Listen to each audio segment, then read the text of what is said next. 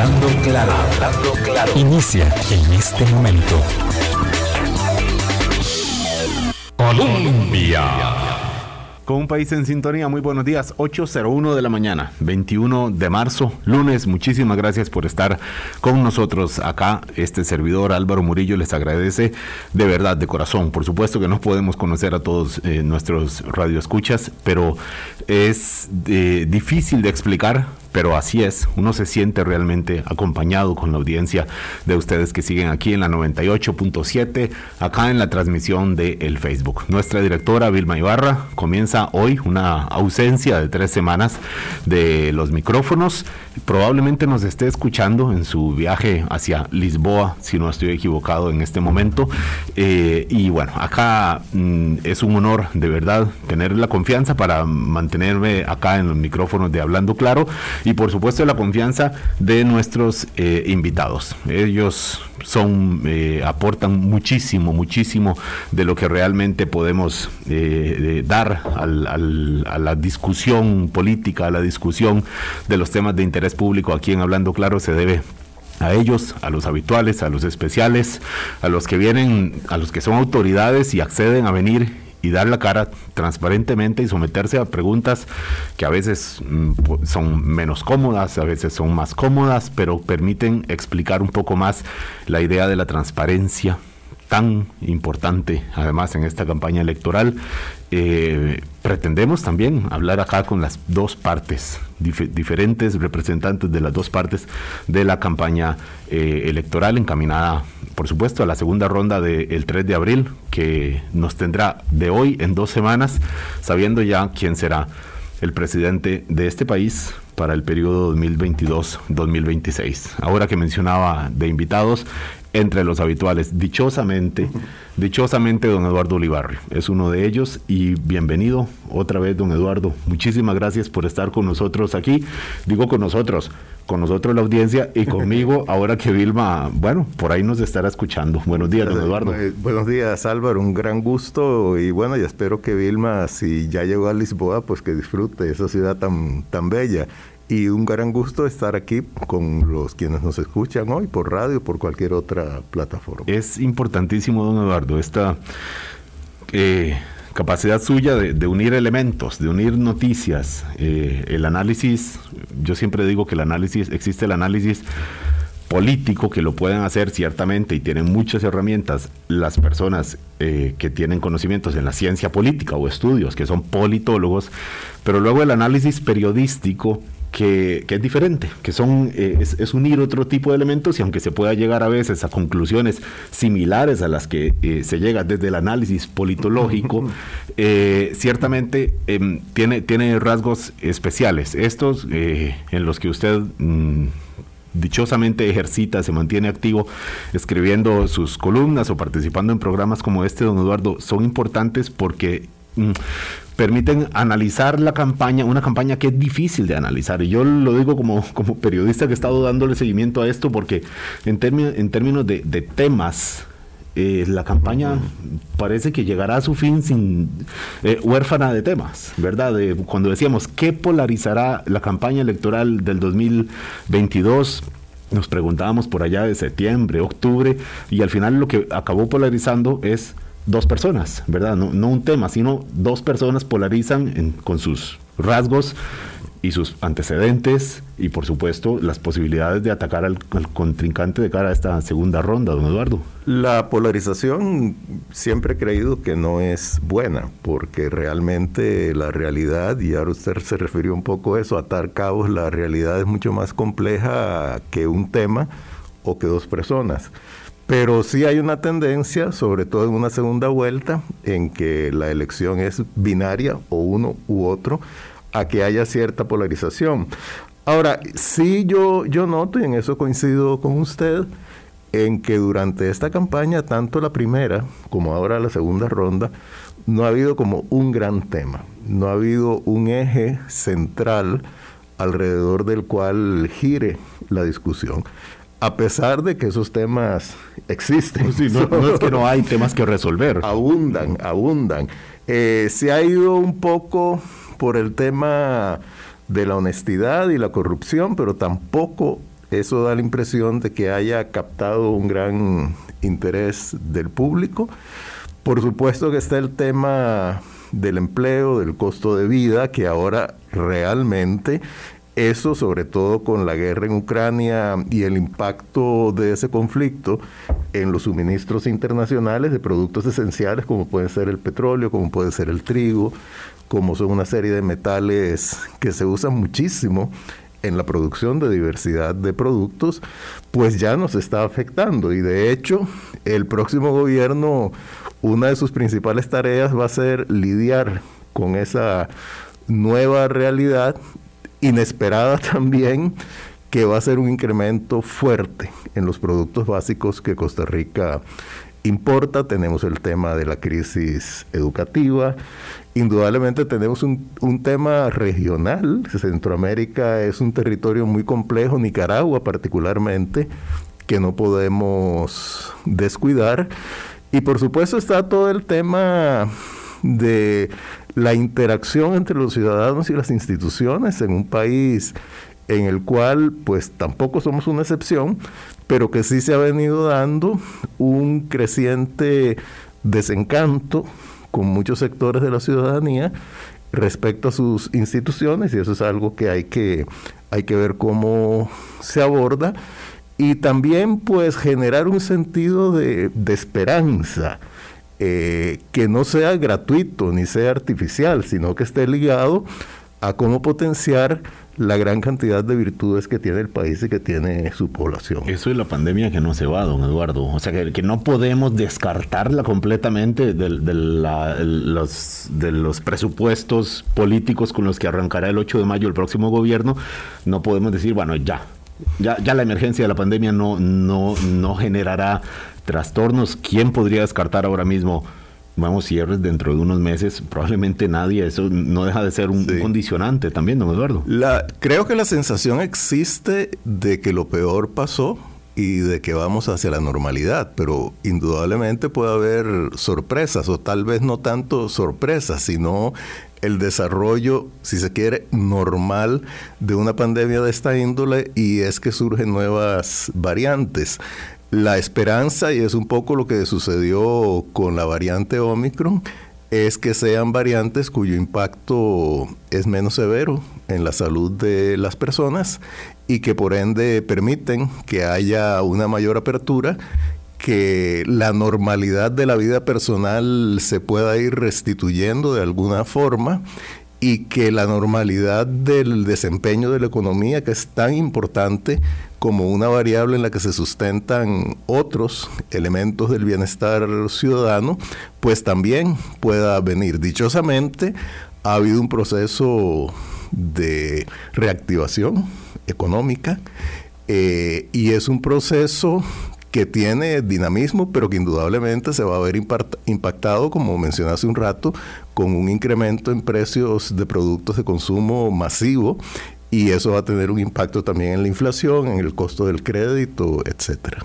Bueno, si queremos alguna evidencia de que estamos eh, poco a poco o a pasos significativos avanzando hacia la normalidad previa a la pandemia, hay que ver los dos conciertos, los, dos conciertos. los dos conciertos multitudinarios, no sé, más de 80 mil personas quizás en cada concierto, me parece eran las cifras que manejaban de este fin de semana, viernes y sábado, de la banda Coldplay y, y que hizo a muchos eh, recordar cómo eran las cosas antes de la pandemia, eh, obviamente con algunos condicionamientos, pero ciertamente es una señal de que hacia, hacia ahí va esto en, un, un, área, un campo determinado, pero uno ve los restaurantes el fin de, el fin de semana, eh, los bares, que fueron por supuesto industrias muy golpeadas, actividades sumamente restringidas durante pandemia, y uno dice, bueno, ojalá que la vacunación eh, apoyada de manera, bueno, mayoritariamente eh, por, por muchísimo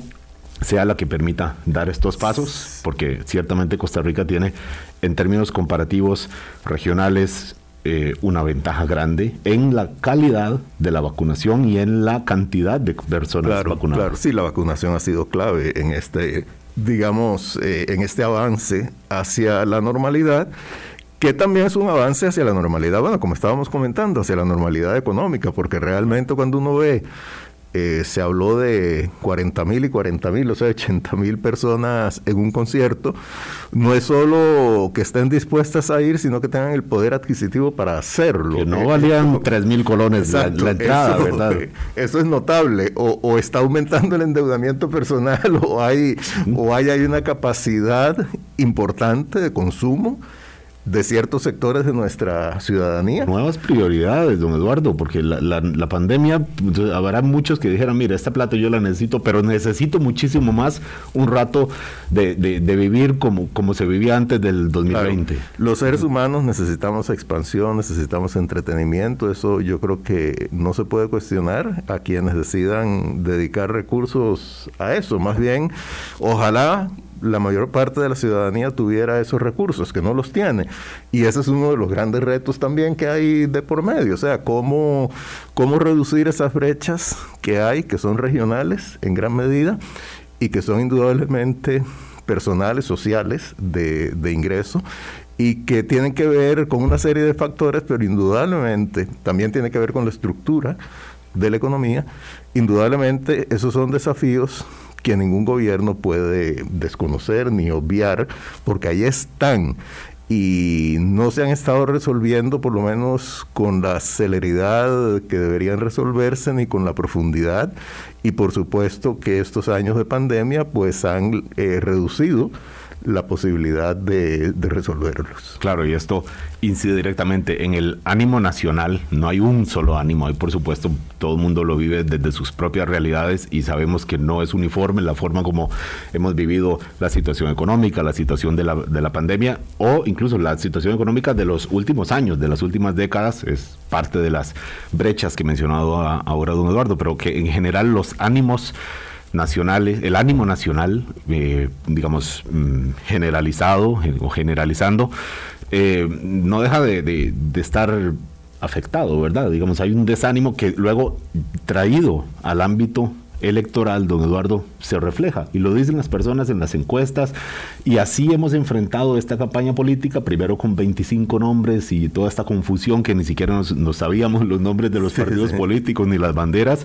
Y luego ya con dos nombres eh, salidos de los resultados de la elección del 6 de febrero, pero que no deja de ser una campaña electoral eh, de rechazos, ¿verdad? Es uno contra otro y los que apoyan a uno en realidad están, mm, en gran mayoría podemos pensar, lo que están eh, tratando es de evitar que gane el otro en ambas direcciones, don Eduardo. Sí, hay, hay, hay un tema de, ¿qué le diría? De, un rechazo, por lo menos de sectores de la población. Eh, no, no me, no me atrevería a generalizar. Habrá quien esté muy ilusionado con ver a, un, a liberación. un rechazo de, de uno u otro candidato por razones y en grados muy diferentes, ¿verdad?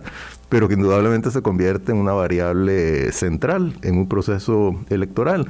Y es una variable además como muy volátil, ¿verdad? Porque cualquier cosa puede alterarla. Y también si uno está en una campaña en la cual no hay un gran tema central, pues también hay una serie de incidencias, eh, de coyunturas que pueden afectar el resultado final, ya sea que uno decida finalmente si va o no a votar, que lo usual es que en una segunda vuelta haya mayor abstencionismo y luego por quién decida uno hacerlo, porque una de las constantes que ha habido en las encuestas políticas también con magnitudes muy distintas según el tipo de encuesta, es que una gran, gran cantidad del electorado decide a última hora, queriendo decir por esto o durante la última semana o incluso el propio día de las elecciones. Y eso indudablemente introduce un elemento de volatilidad adicional a otros que ya están ahí. Don Eduardo, la, la mayoría de las encuestas que hemos conocido hasta ahora reflejan evidentemente una ventaja a favor de Rodrigo Chávez o una desventaja en contra de José María Figueres y no por dos, ni tres, ni cuatro puntos. Son varias que ya señalan una, una diferencia contundente que harían a muchos pensar que este pan ya está cocinado. y haría a otros pensar que, que, bueno, que hay que ver el porcentaje de indecisos, que tal vez esos, cómo se vuelquen, qué tipo de consideraciones hay, de dónde vienen, de qué partidos. Ahí entran ya el, el, el análisis fino. Pero eh, leyendo la columna que publicó usted la semana pasada, don Eduardo, da la sensación de que usted se inclina más a que la moneda sigue, sigue en el aire. No está todavía para decir desmovilicen los que van perdiendo, ya no hay nada que hacer, o ya vayan, suelten las campanas, abran las botellas de champán, los que, los que aparecen arriba, don Eduardo. Sí.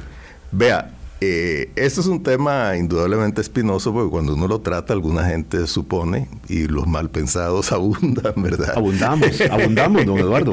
Sí, la, gente puede suponer que uno dice esto para favorecer a un candidato o a otro, ¿verdad? Y, y, no es así. O sea, yo lo que trato, o lo que traté de hacer en esa columna, porque es realmente mi lectura de la realidad, una lectura que no es simplemente que yo saco el dedo por la ventana a ver si sopla el viento en un sentido o en otro, sino es analizando datos electorales de resultados electorales y también datos de encuestas, es que, bueno, y eso incluso lo, lo, ha dicho sobre todo el CIEP, el Centro de Investigaciones y Estudios Políticos de la Universidad de Costa Rica, y es que estamos en un ambiente sumamente volátil, sumamente fluido, eh, de incertidumbre, y por supuesto que los datos sobre intenciones de voto nunca son desdeñables, esos son fundamentales. Pero de ahí a simplemente hacer una proyección lineal y suponer que eso se va a mantener en medio todavía quedan dos semanas, de dos semanas donde sin duda va a haber hechos nuevos, han estado saliendo. Ahorita claro, noticias y ahorita vamos la fecha de los debates también para, hechos nuevos. También van a estar los debates y en la última encuesta que hizo CIEP eh, y le preguntó a la gente eh, precisamente cuándo había tomado su decisión, Creo que había alrededor de un 8% del electorado o 10 que decía después de los debates. Queriendo decir por debate realmente los que fueron en Canal 6 y Canal las 7. últimas 48, 72 Exactamente, eso se suma a la última semana y se suma al último día y ahí estamos hablando de un porcentaje muy alto en medio de lo que uno puede suponer que va a ser un abstencionismo mayor al de la primera vuelta. O sea, un abstencionismo que va a estar, yo me atrevería a decir, alrededor del 43 o 44%, siendo bastante optimista. A pesar de lo que dicen las encuestas también, que podría repetirse la, la, participación que hubo. Eh, en el 2018. En 2018 o incluso en el 2000.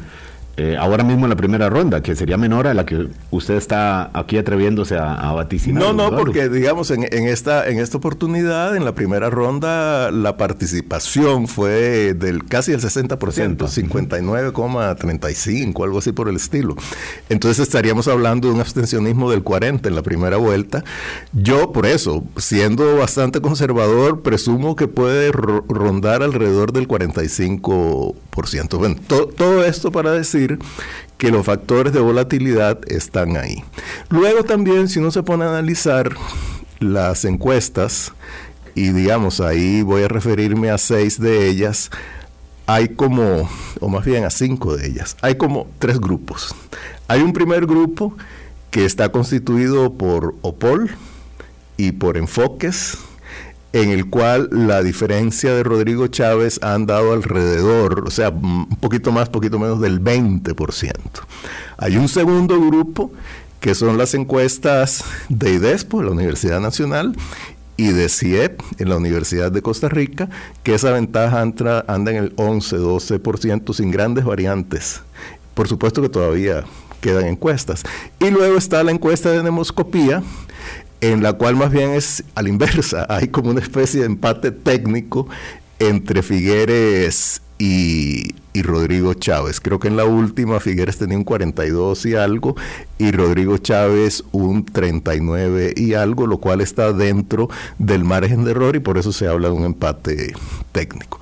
Viendo esto uno dice, bueno, las encuestas en sí tienen grandes diferencias entre ellas todavía quedan algunas encuestas.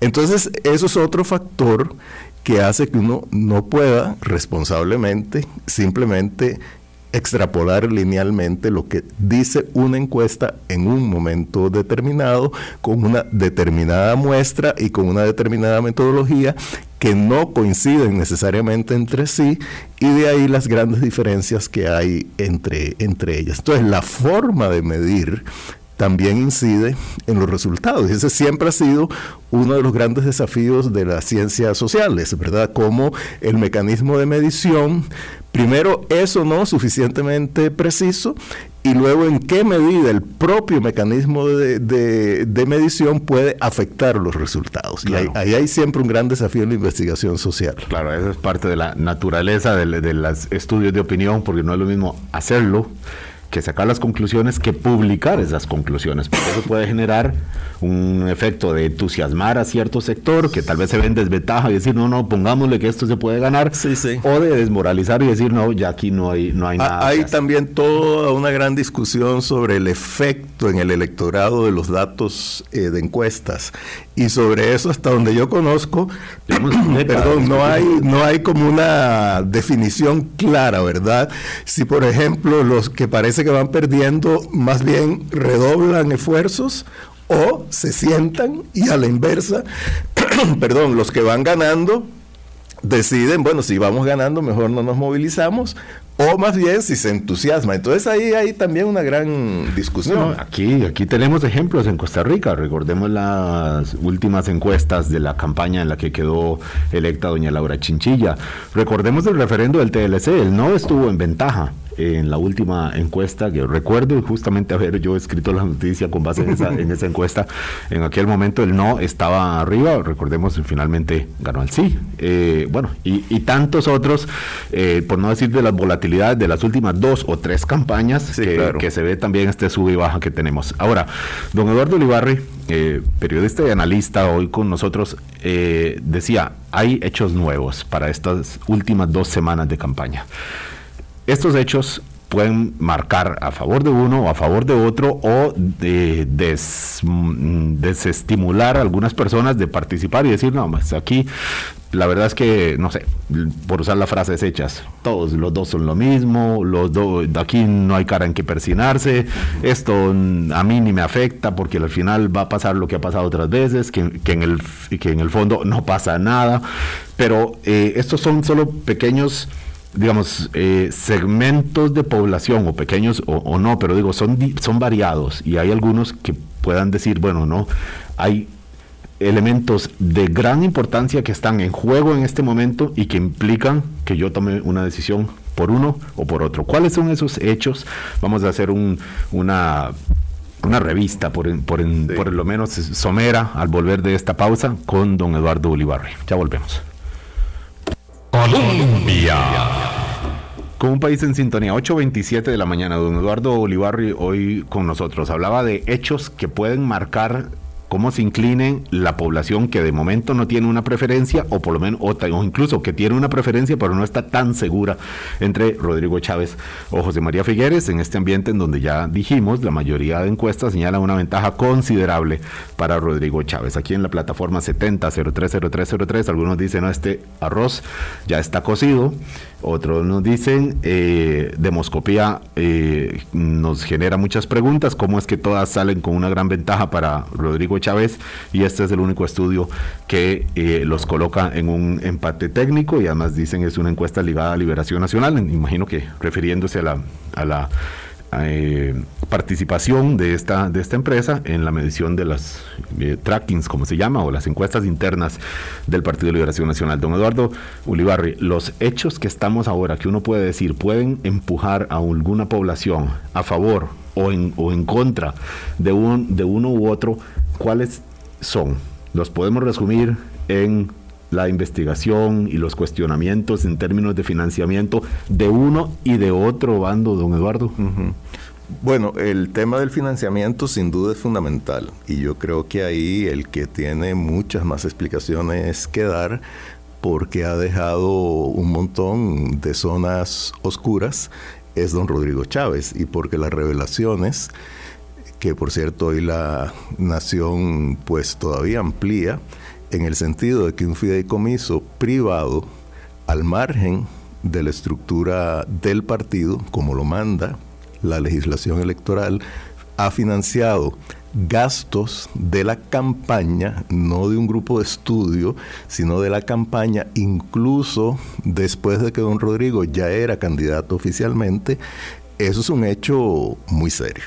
Un hecho muy serio que puede constituir un delito y que puede constituir, eh, si hay la presunción de un delito, un proceso de investigación y eventualmente acusaciones penales, ¿verdad? Eso, entonces ahí... Ha sido pronto, don Eduardo, este tema, porque esta es una película que ya hemos visto de otras campañas, pero me parece que esta, la particularidad que tiene es que lo hemos conocido aún cuando está en juego la Digamos, lo hemos conocido en tiempo real, por ponerlo en esos, en esos términos, y además por etapas que es otra cosa. O sea, cuando, y, aquí me parece que ha habido, aparte ya de las opiniones que uno pueda tener respecto a la, ¿qué le diría?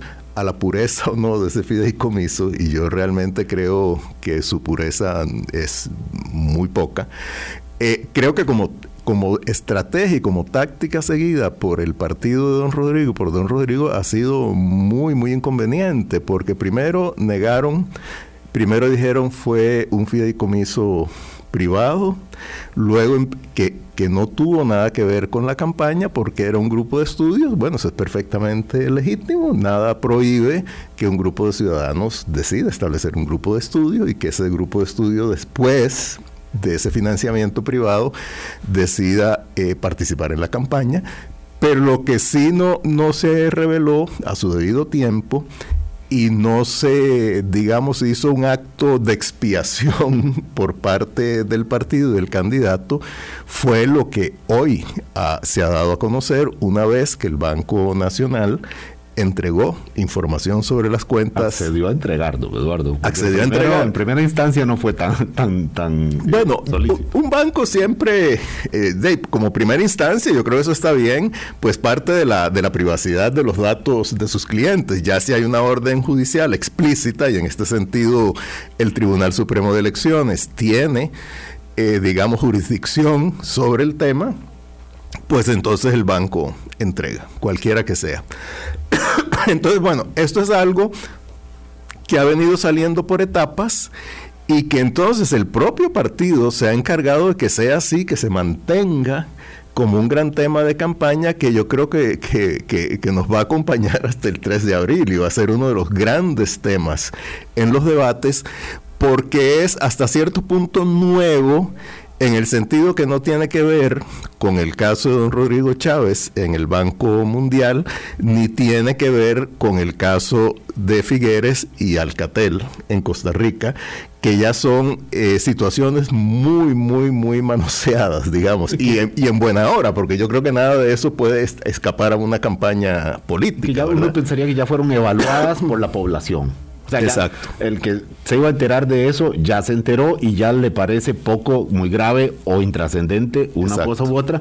Y ahora el cuestionamiento es por estrictamente financiamiento electoral. Entonces. Exacto, financiamiento electoral y, y, le reitero, creo que en el caso de don Rodrigo Chávez es muchísimo más serio. En el caso de don José María Figueres, pues sí, todavía hay una serie de interrogantes sobre ese también eh, raro viaje a República Dominicana en medio de un secretismo que siempre hace sospechosa cualquier actitud y luego, bueno, el propio Tribunal Supremo de Elecciones todavía no se ha dado por satisfecho con la explicación que hubo en el sentido de, que don eh, eh, Alberto Bolio, ¿verdad? El, el, financiamiento. Sí, Esquivel, Bolio. Alberto Esquivel Bolio había financiado el costo del avión.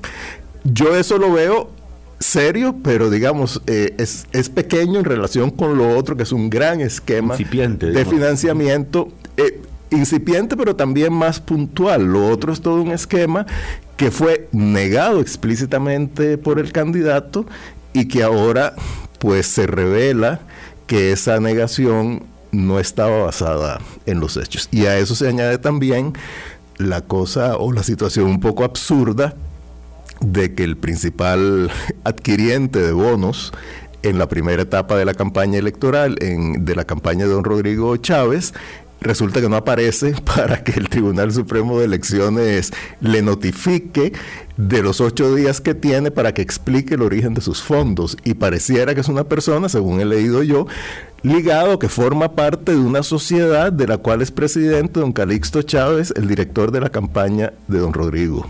Entonces ahí hay también una cosa muy, muy rara, ¿verdad? Y todo eso, más allá de los hechos, indudablemente le genera eh, dudas a las personas. Entonces, bueno, este es uno de los grandes hechos hasta cierto punto nuevos, no en cuanto a que sea nuevo el tema, sino que es como una especie de telenovela, ¿verdad? que va, va avanzando. vamos viéndolo en tiempo, real. Y yo creo que eso, indudablemente, es perjudicial para una campaña. Don Eduardo, usted ahora mencionó Calixto Chávez como decir Carlos Salas, un nombre...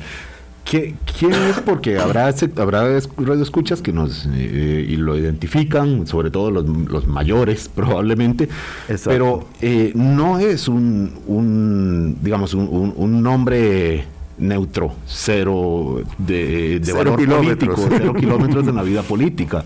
Eh, porque, y tiene una incidencia eh, aparentemente director general y además de, financista directo, él y su, familia, también su, hijo en la, en la campaña. Bueno, don Calixto es un empresario muy prominente, eh, exitoso, desarrolló el grupo Pipasa que después eh, vendió, eh, fue ministro, si mal no recuerdo, de Economía, Industria y Comercio del gobierno de don Luis Alberto Monge. 1982, hay que devolverse 30 años. sí, sí, en, esa, en ese momento era una, digamos, del mundo empresarial de las Esperanza Jóvenes de, Liberación Nacional.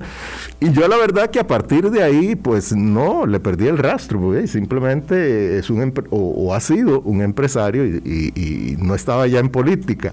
A mí me sorprendió, pero bueno, todo el mundo tiene derecho a tomar sus decisiones, que apareciera ahora como director y financista importante de la campaña de don Rodrigo Chávez. Eh, bueno, en su derecho está, pero digamos, eso es en síntesis eh, de quién se trata don, don Calixto. Eh, don Eduardo, para no perder el hilo de la pregunta que decíamos después de, para este bloque, después de la pausa, esto, este es un, hecho, o sea, o, una serie de hechos, los relacionados con el financiamiento eh, de ambos, pero específicamente por, por, lo que vamos viendo de esta información nueva que un día sí y otro también aparece en relación con el caso del Partido Progreso Social Democrático. ¿Qué otros hechos, don Eduardo? Eh, sabiendo que está ahí el tema del vuelo del, expresidente e, Figueres a Dominicana y que eso es un signo de pregunta grande que está en la población, en, la prensa también. Eh, ¿Hay algún otro? Bueno, el otro que es, no, no me atrevería a, equipararlo, porque no es equiparable con los que acabamos de mencionar, pero fueron estas declaraciones que dio don José María Figueres a un pastor eh, hablando en contra de la llamada, porque yo estoy entre quienes consideran que eso no existe, ideología de género, diciendo que había colonizado el sistema educativo lo cual, bueno, primero, por lo menos de mi lectura, es totalmente inexacto. Y segundo, que le creó un problema muy serio con un sector del electorado que uno tendería a suponer que se inclinaría más por él, eh, digamos, todas las demás situaciones siendo iguales, se inclinaría más por él que por don Rodrigo Chávez, que es ese sector que en términos muy generales se llama el sector progresista, joven, urbano, educado, ¿verdad? Básicamente, para el cual, y yo creo que con toda razón, estos temas son fundamentales. Y luego, bueno, empezó toda la cosa de tratar de arreglar ese error. Eh, después don Rodrigo Chávez también habló en contra de la ideología de género, entonces se convirtió esto como una especie de competencia entre los dos a ver quién estaba más en contra de la ideología de género, pero eso es un ámbito en el que Figueres tiene grandes vulnerabilidades porque puede alienar, y de hecho yo creo que alienó a un sector del electorado relativamente importante.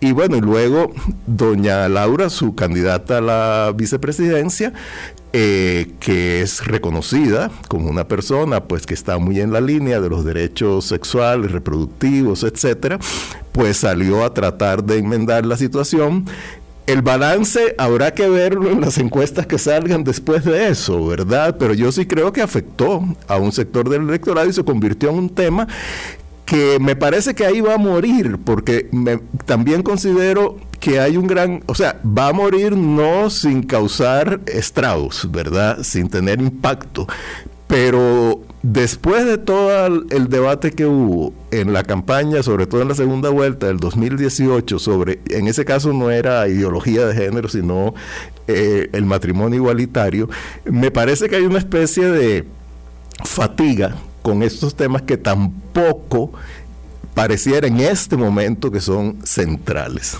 Eduardo, mencionaste una palabra que era me, da pie a la pregunta última antes de ir al otro corte comercial y es fatiga. Dos meses de distancia entre la primera y la segunda ronda.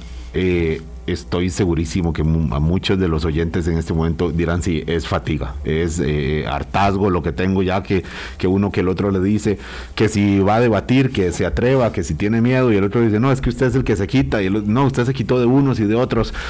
Eh, porque además se pregunta uno si son necesarios 17 debates, o, si ah, ah. cuatro, o si cinco, ¿cuántos serían? Por supuesto que eso no, no hay una respuesta contundente para esto. Lo que, volviendo al punto es, en dos meses hay tiempo para demasiadas cosas y probablemente incluso ambos partidos políticos o ambas campañas habrían deseado que no hubieran sido dos meses, sino uno, resolver esto. Eh, eh, podemos pensar que, ese, eh, que estas, estos hechos que, que vamos conociendo en tiempo real, en términos de financiamiento, por ejemplo, no, hubiera, no los hubiéramos conocido antes de la segunda ronda si los plazos aquí hubieran sido como son los promedios de segunda rondas en otros países de América Latina. Aquí tenemos plazos muy dilatados, no solo para el proceso electoral, sino en general, ¿verdad? Para llegar al trabajo. Eh, entonces, súmele a esos dos meses los meses previos de la primera ronda y realmente es una campaña absurdamente larga que también impacta, porque además a los meses oficiales hay que añadirle todos los procesos internos de los partidos, todos los flirteos previos que hay para posicionarse eh, como candidato. Los fichajes. exactamente. Entonces es sumamente largo el proceso electoral eh, o de campaña electoral y yo creo que ese es uno de los tantos aspectos que vale la pena reformar en, la legislación electoral de nuestro país, como también y todavía muchísimo más importante, las normas de financiamiento de los partidos políticos, del financiamiento del Estado y además de, cómo obtienen el financiamiento privado. Yo creo que esos son dos elementos que hay que atender. Y ciertamente en una campaña tan larga, pues hay muchos efectos posibles y yo no me atrevería a decir cuál es el más importante. De cansancio, sin duda.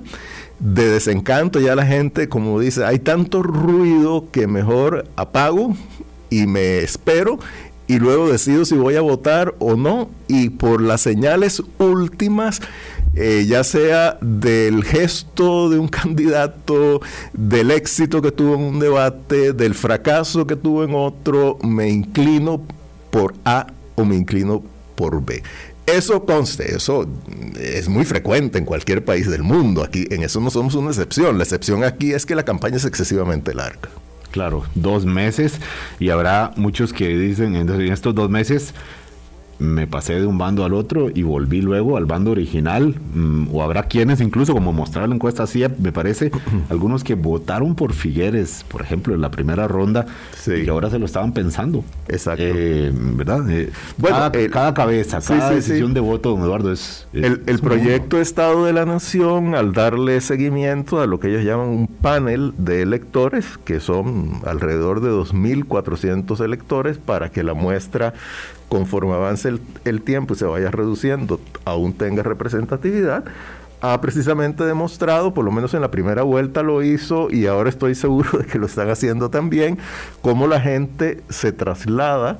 Primero, los indecisos, eh, ¿qué, deciden? Y luego los decididos, como algunos, cambian y a veces cambios que pueden resultar absurdos, digamos, por lo menos para alguien totalmente externo que solo toma en cuenta aspectos como muy conceptuales. De pronto una persona que se inclinaba por el Frente Amplio termina votando por, por el liberal progresista o a la inversa, ¿verdad? Entonces, eso se da.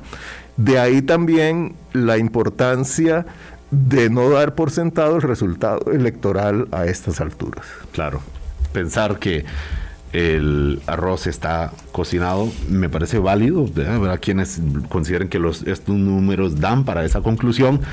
Eh, pero vayamos a tenernos a otros números en el pasado y ver que, bueno, que ya nos hemos quemado con, esta leche, ¿verdad? Dicho de, de guanacastecos, eh, y a ver qué, cómo vamos a tomar estos, estos números. Son las 8.44.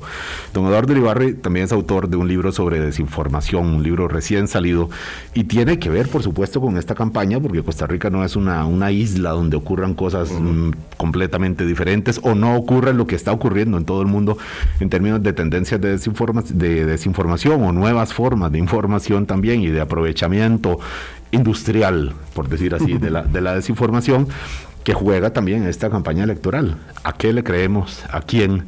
¿Quién nos informa? ¿Cómo nos estamos informando? ¿Cómo nos asedian incluso en las redes sociales eh, usuarios con un interés político.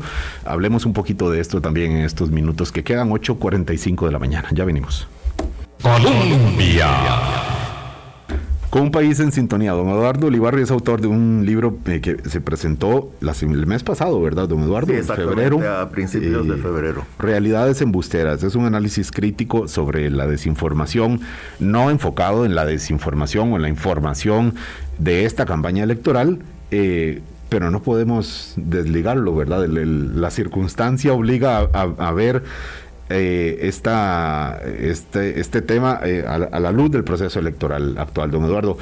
Eh, quienes escuchan ahora pueden decir, bueno, es que estoy muy enredado. Yo no sé a quién creerle ya, porque me dicen que la nación es de liberación nacional, porque me dicen que toda la prensa canalla se agrupa, pero cuando vemos que otro, que toda la prensa tradicional está en favor de una campaña, dicen algunos, justamente por los cuestionamientos que se le señalan.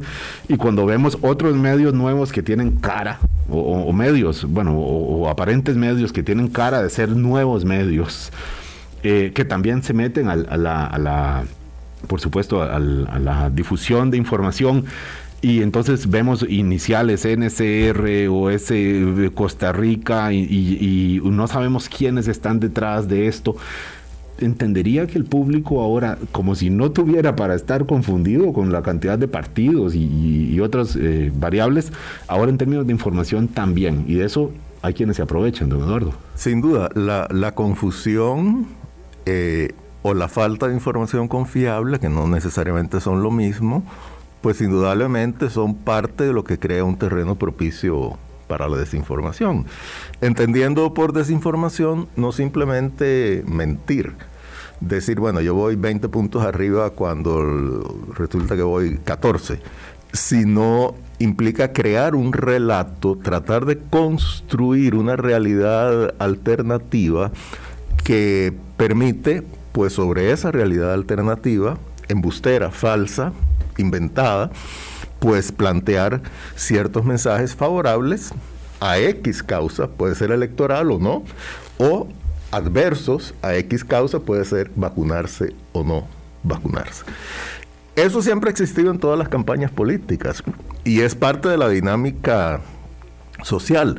Lo que sucede es que en la época actual, pues vivimos momentos de transformación estructurales muy grandes que hacen que ciertas anclas a las que uno se refería muchas veces para definir entre lo cierto, lo falso, los hechos o las simples opiniones se hayan debilitado y además han irrumpido las redes sociales que eso es lo que le da ese carácter, digamos, industrial que usted mencionaba a la, a la desinformación. Y en ese contexto, un proceso electoral, sobre todo cuando ya pasa a lo que se llama una situación de suma cero, o sea que para que alguien gane el otro tiene que perder, entonces ahí estamos ante algo que todavía propicia más la desinformación. Ahora, ¿cómo orientarse en esta maraña? Yo creo que muchísima gente se orienta y me parece que es un error simplemente por lo que les llega por WhatsApp, lo que dicen los grupos de discusión. Y ahí